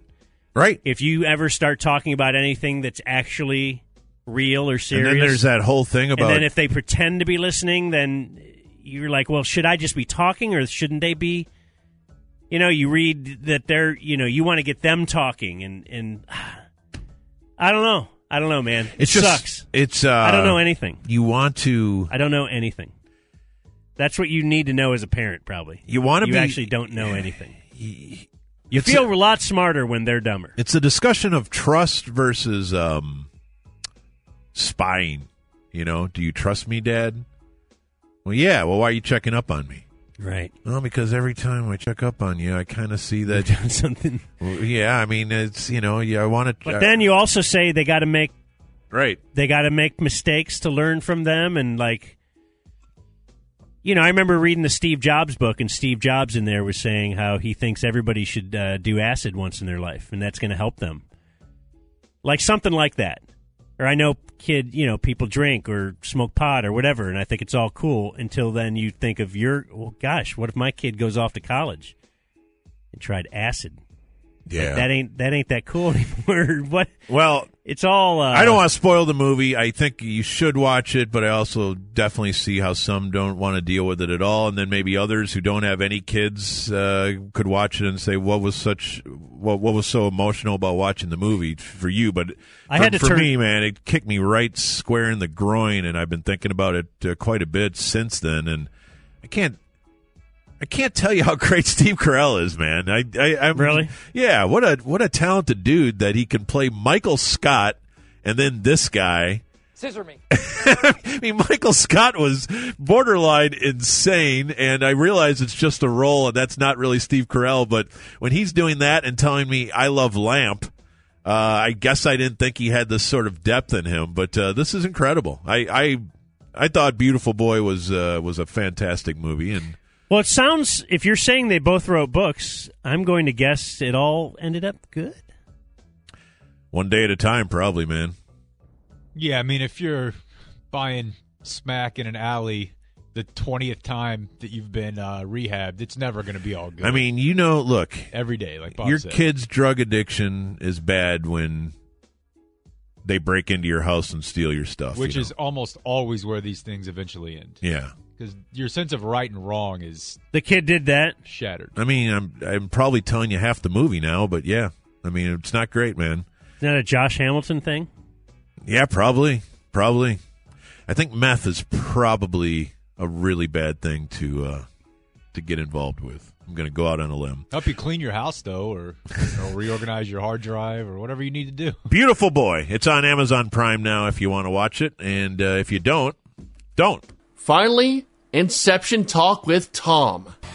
She's your queen to be, a queen to be forever. Mike Rhyner and Corby Davidson take shots and have hot sports opinions on everything. That's why it's the Hardline. Listen afternoons from 3 till 7 on Sports Radio 1310 and 96.7 FM, The Ticket.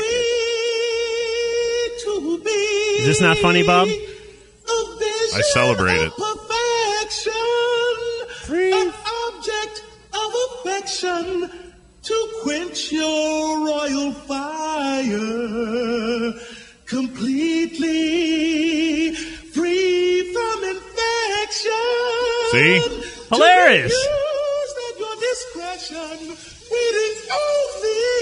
This is, of course, from uh. I don't see any homeless people fighting one another. I'm out.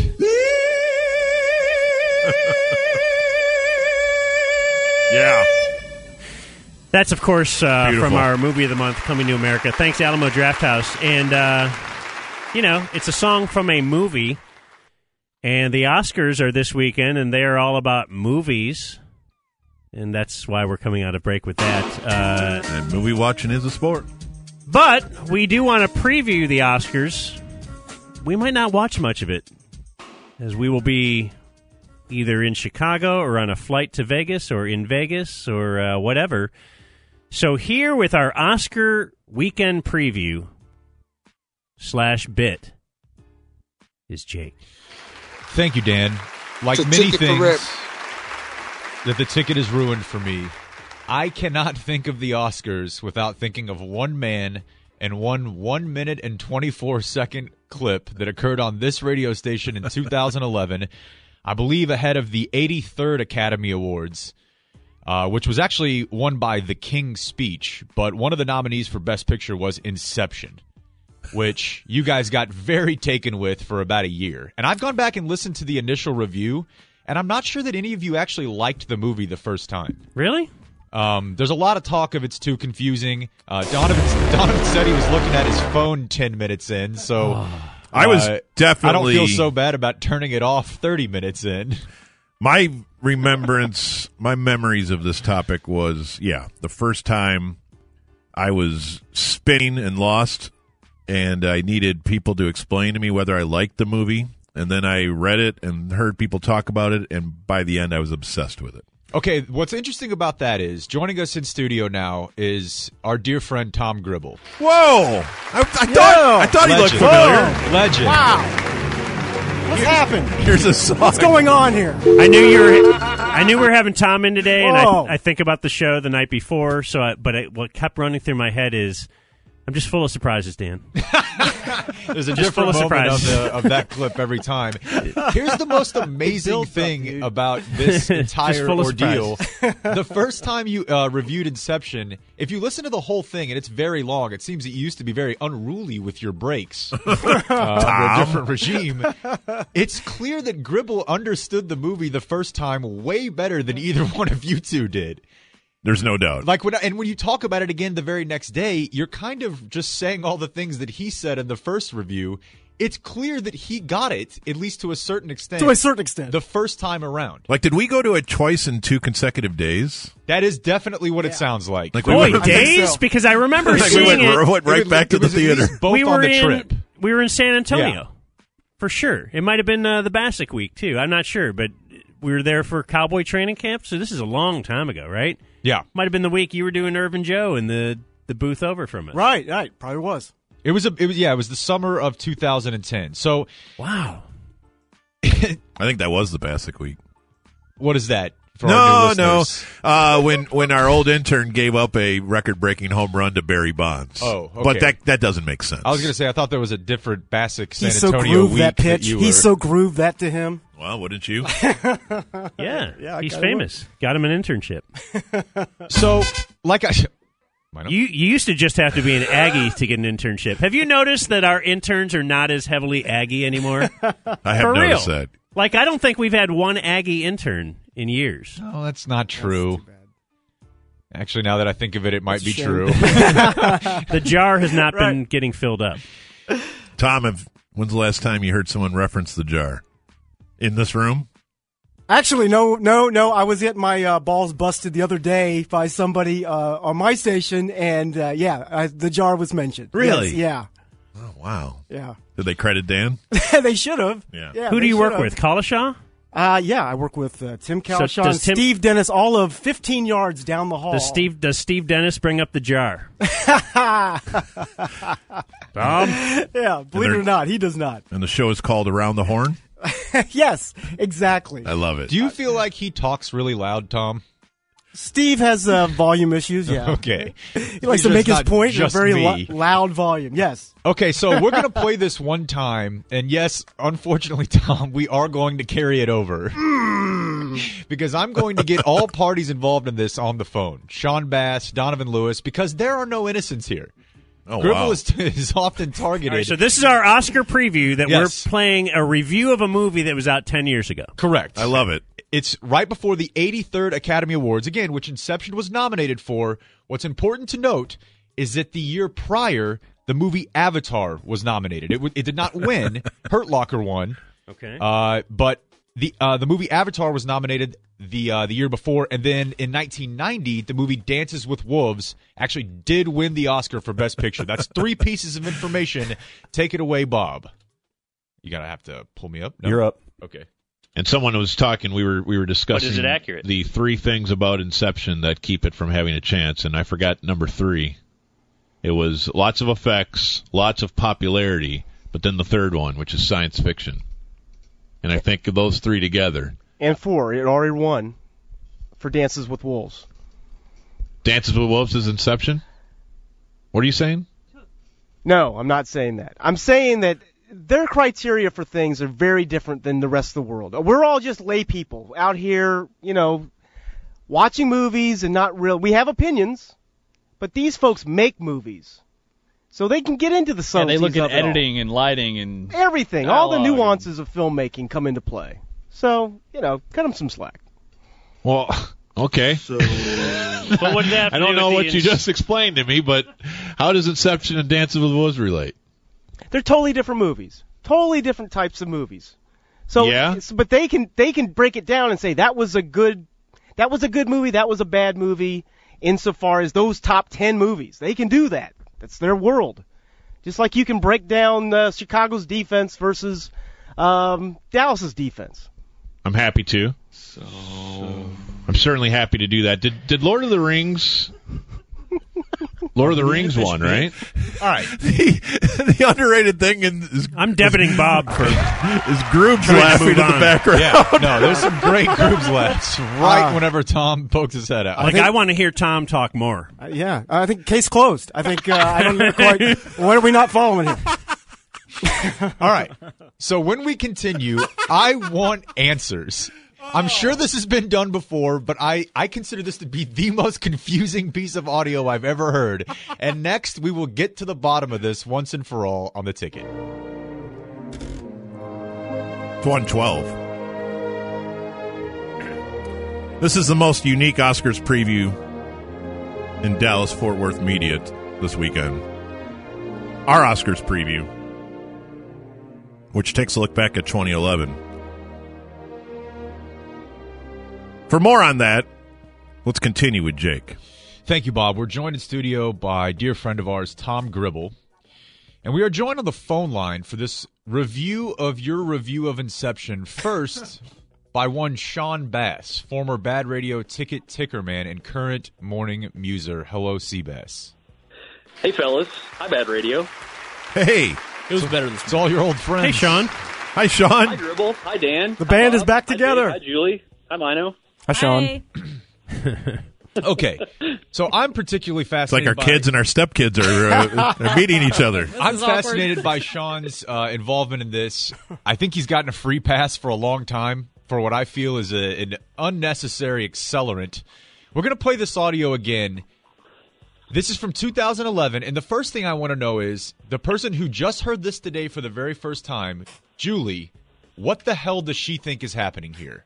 And someone was talking. We were we were discussing it accurate? the three things about Inception that keep it from having a chance, and I forgot number three. It was lots of effects, lots of popularity, but then the third one, which is science fiction. and I think those three together. And four. It already won for Dances with Wolves. Dances with Wolves is Inception. What are you saying? No, I'm not saying that. I'm saying that their criteria for things are very different than the rest of the world. We're all just lay people out here, you know, watching movies and not real. We have opinions, but these folks make movies, so they can get into the subtleties. Yeah, they look at editing and lighting and Everything, all the nuances of filmmaking come into play. So, you know, cut them some slack. Well, okay, so I want to stop here and ask Julie, what do you think is happening here? Because they're reviewing the movie Inception and talking about its chances to win an Oscar in 2011. Right. So, what do you think just happened before we go to Tom? I have no idea. You're looking at a transcript Really? of the conversation. Where did? I, hi, Tom. I'm Julie. Nice to meet you. Nice to meet you. Um, It is important to note where where does this A- turn to Dances with Avatar Wolves? is Why? not nominated in 2011. It was nominated the year before, so it's not even in the same field. Mr. Gribble, what's happening here? Can I can I quickly give my theory? Go ahead. There's one common one. My theory is he just wasn't paying perfect attention. This happens to us all the time. It happened to Dan with Mark McLemore. It's time to ask a question, and then you your mind totally goes blank. So now you have two choices. You can explain to everyone ju- what just happened. Your mind just went blank, or you can try to gather yourself on the fly and make it all make sense while you're talking. It's like quicksand. I'd like to throw in an opinion. Yeah. I believe he knew exactly what he was saying. Maybe it was a little trouble articulating it to us, but really? kind of in listening to this a couple of times, I'm thinking he's just thinking it's a movie outside the norm of regular movies, like Avatar. And uh, they have already awarded one of those uh, an Oscar, so that's why they're not going to award this one. It's like uh, kind of like how Goodfellas didn't win, and they had to give uh, who's the filmmaker? They had to give him an Oscar for a lesser movie later. Martin Scorsese. Just you know, just over the years, they kind of know about Oscar over the years. These Oscar voters, the people who care more about the movies, who care about the lighting and blah blah blah. Is who's closer to the theory? I think his uh, mind being just went correct? blank. You're you're both right. Yes, I- my, I think my, he yes, knew my mind exactly just what went he was blank. saying. Yeah, basically, when I went back, Mina was nice enough to send me this uh, audio because I've tried to erase this moment from my memory. and basically, uh, what I remember from this was the moment that Bob is laying out what critics of the movie are, are saying, and I say Dances with Wolves, and the visual I have in my mind is Bob snapping his head in my direction and then saying, What? And I'm just like, I froze in that moment. That's where my mind went blank. So, Bob, you're absolutely right in that moment. Now, I think that what was happening was I drew a comparison in my own head between Inception and critics and Dances with Wolves, in that some people didn't think Dances with Wolves had a good shot at winning because it was too long and dull. And it, it trivialized the relationship between uh, settlers and Native Americans into some kind of good old boy campfire social, and they would just all get along suddenly. Uh, and some of the critics out there thought that Dances with Wolves, for those reasons, wasn't going to win. And so I was trying to equate those two things. But in the moment, my brain locked up 100%. and then I was scrambling to try to come up with some rationale for why I just threw out Dances with Wolves in the middle of that conversation. Let's pop on the dearly departed Donovan, who is with us now. Donovan, do you read me? From the grave. Hello, fellas. And Julie. Whoa! Hi, Donnie. Donovan's calling from heaven. Donovan, do you believe anything you just heard? No, that last explanation from Tom was crap. What He was just went left. And that's fine. That's okay. That's a long explanation to say he just went absolutely crazy at that moment and tried to redeem it from saving himself. And I, to me, there something I hear something different every time. but Bob has listed off uh, his three reasons why it won't win, and Tom confidently states with the pretext of "and four. Also one more. right. and four. It already won for Dances with Wolves. And there's also something kind of boozy about how you sound when you enter that conversation. A little bit. Let's hit that again. And four. It already won for It Dances already- with Wolves. already won. I kind of want to hear the whole won. minute and a half Like vodka. together again. What's It's- wrong with Okay, and then we'll go to Sean. But slow it down. it already sounds kind of chopped and screwed a little Then bit. Then we'll Here's put the- Hard Knocks music with it. Who would ever? No way. All right, here you go. And someone was talking. We were we were discussing. it accurate? The three things about Inception that keep it from having a chance, and I forgot number three. It was lots of effects, lots of popularity, but then the third one, which is science fiction. And I think those three together, And four, it already won for Dances with Wolves. Dances with Wolves is Inception. What are you saying? No, I'm not saying that. I'm saying that their criteria for things are very different than the rest of the world. We're all just lay people out here, you know, watching movies and not real. We have opinions, but these folks make movies, so they can get into the subtleties. Yeah, they look at of all. editing and lighting and everything, all the dialogue. nuances of filmmaking come into play. So you know, cut them some slack. Well, okay. But what did that have I don't know what you just explained to me, but how does Inception and Dances with Wolves relate? They're totally different movies. Totally different types of movies. So Yeah? but they can they can break it down and say that was a good that was a good movie, that was a bad movie insofar as those top 10 movies. They can do that. It's their world. Just like you can break down uh, Chicago's defense versus um, Dallas's defense. I'm happy to. So I'm certainly happy to do that. Did, did Lord of the Rings? Lord of the Rings one, right? Okay, not not to confuse things even more, but you guys a few times have said Avatar. Well, are you think there was guys a- making a mistake? Well, there was a common thought that, I, at least what I heard, was that he thought that Dances with Wolves, that he thought you were talking about Avatar, and a lot of people do think Dances with Wolves and Avatar are similar movies.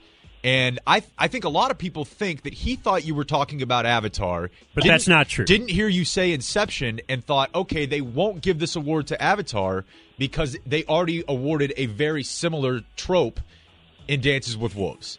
Now, I, I don't know about that, but I'm just saying that I have heard that. You've heard that, right, Tom? Uh, I have heard that, Yeah. and but I don't remember that from the conversation. Okay. I don't remember that at all from the segment. Could I say one other thing? I'd like to apologize because it's clear when hearing this audio over and over and over again that while many of my ticket colleagues would have rightfully stopped down and turned everything to now, let's see what Tom is thinking, and I'm trying to fight through and keep the conversation going in the direction I had intended, and that's on me.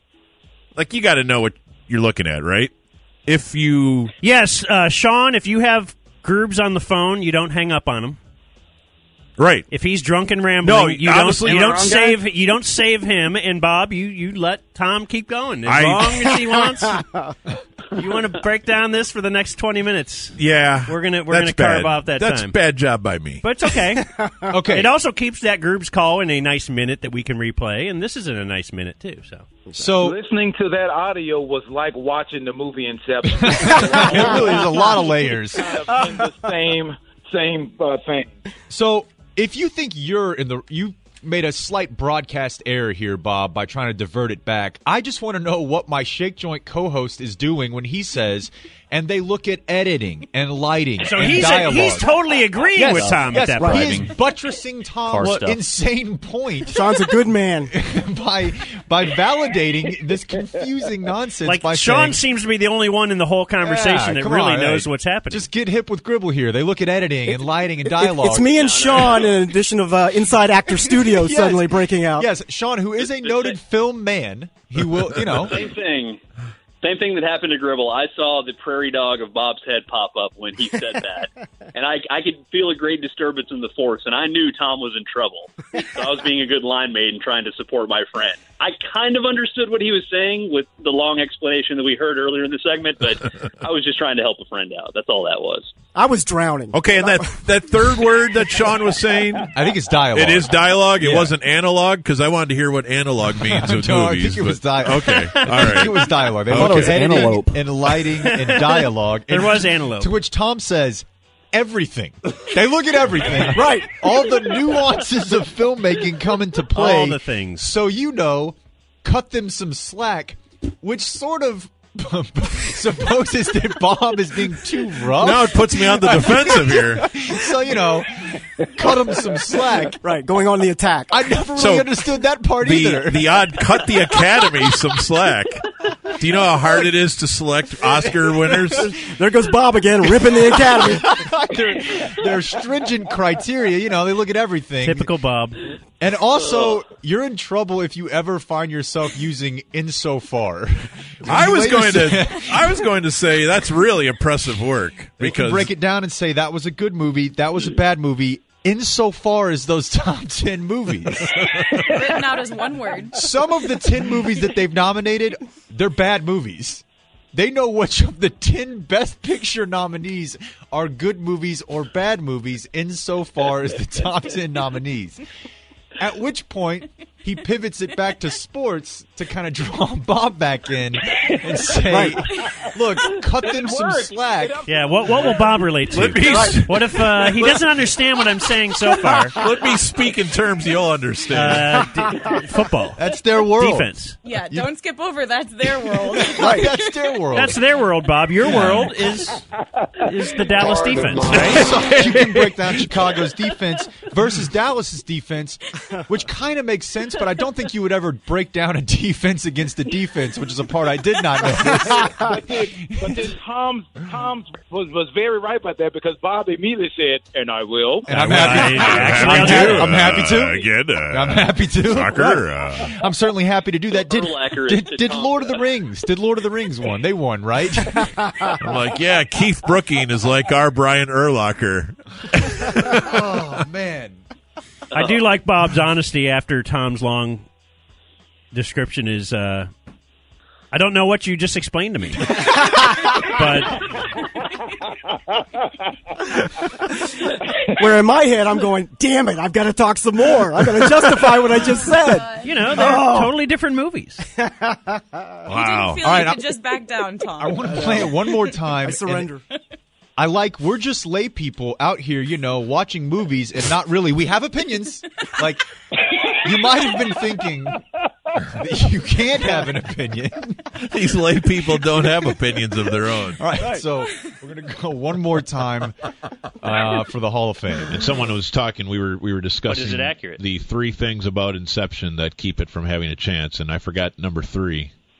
It was lots of effects, lots of popularity, but then the third one, which is science fiction. And I think those three together, And four, it already won for Dances with Wolves. Dances with Wolves is Inception. What are you saying? No, I'm not saying that. I'm saying You probably would have been all right if you would have stopped right there, right? I should have just gotten up and left the studio. That's what I should have done. no, I'm not saying that. I'm saying that their criteria for things are very different than the rest of the world. We're all just lay people out here, you know, watching movies and not real. We have opinions, but these folks make movies, so they can get into the Yeah, they look at of all. editing and lighting and Everything, all the nuances of filmmaking come into play. So, you know, cut them some slack. Did you think it was back together there? I feel like you kind of I tried. Like I was trying to I've- bluff my way I've- back into it. Yeah. I've ended this. yeah. Yeah. I like how the certainly never hear this proud. again. I like, like how I'm not the, saying that. Here's what I am saying. I like how the transcript here now says Bob. Well, laughs, scoffs. Okay. All right, let's hear that. So they can get into the yeah, they look at of it all. editing and lighting and Everything, Everything. all the All nuances of of, filmmaking come into play. So, you know, cut them some slack. well, okay. That's got to be a new drop. right. Right. Any awesome. point somebody tries to make the Bob. I mean, I felt at first it was a little harsh labeling that as a laugh scoff, but you know what? That's exactly what that was. Right, that was. And I think I was thinking I was scoring points by throwing in words like nuances and subtleties. and lay people too. Right, Lay I'm right, people, like, okay. I've thrown them Dazzling off the them scent. by lexicon. His law brief. Right. let's hear the end. Well, okay. but what that I don't know what you just explained to me, but how does Inception and Dances with the Wolves relate? They're totally different movies. Totally, Totally different, different types movies. of movies. So, Yeah? s- but they can they can break it down and say that was a good that was a good movie, that was a bad movie, insofar as those top ten movies. They can do that. That's their world. Just like you can break down uh, Chicago's defense versus um, Dallas's defense. I'm happy to. I'm certainly happy to do that. Did Did Lord of the Rings? You know what? I'm going to credit you Lord for moving Rings on, one, only right? because this puts it in a nice little box that Yeah. you know what I mean. If he It had, could fit in a montage, had he gone on to try and explain it, he might have actually explained his way out of it, and then we wouldn't be doing this today. And a little backstory. Not long before this happened, a magazine asked me if I wanted to start writing mov- movie reviews for them. really? yeah. Believe it or not, they didn't follow up after this aired. Oh, Insofar as Okay. Insofar as, as- getting into the nuances and the Right. subtleties of filmmaking. Yeah, you would no longer The be lighting lay people. the- Right. I'm not sure you lay The people editing. can Everything. understand what's at work here Right. on this. So go ahead and list everything you know about movies. Well, I know lighting and Editing and everything. dialogue, Needed more everything. lighting. The best boy. Tom, that's amazing Legend. work. Legend. Well Thank you. done. Thank you. Thank you for being part of our Oscars preview. I enjoyed it. Well, okay. Laughs, scoffs. Okay. Thank you, Sean. Thank you, Donovan. Thank you. Thank you, T Speed. Well, P1s, that's all for the podcast this week. Have a fun weekend. I like that. We're ghosts.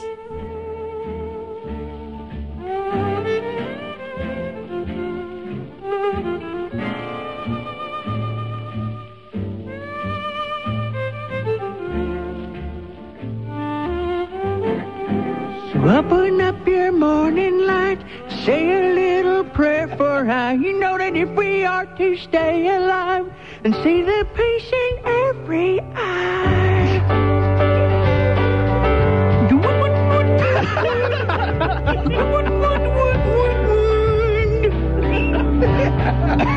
What, what, what, what,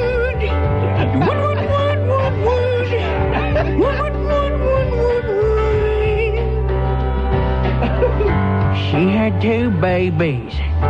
One was six months, one was three. In the war of 44. That's right. Every telephone ring, every heartbeat sting, and when she thought it was God calling her. oh, would her son grow up to know his father?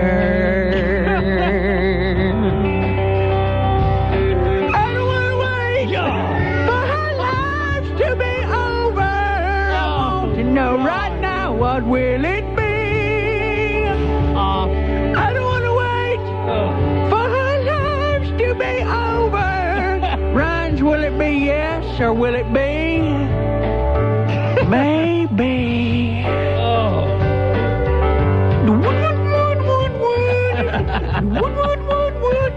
Wow, how about that, boy? I love that one. That's Very, great. very nice.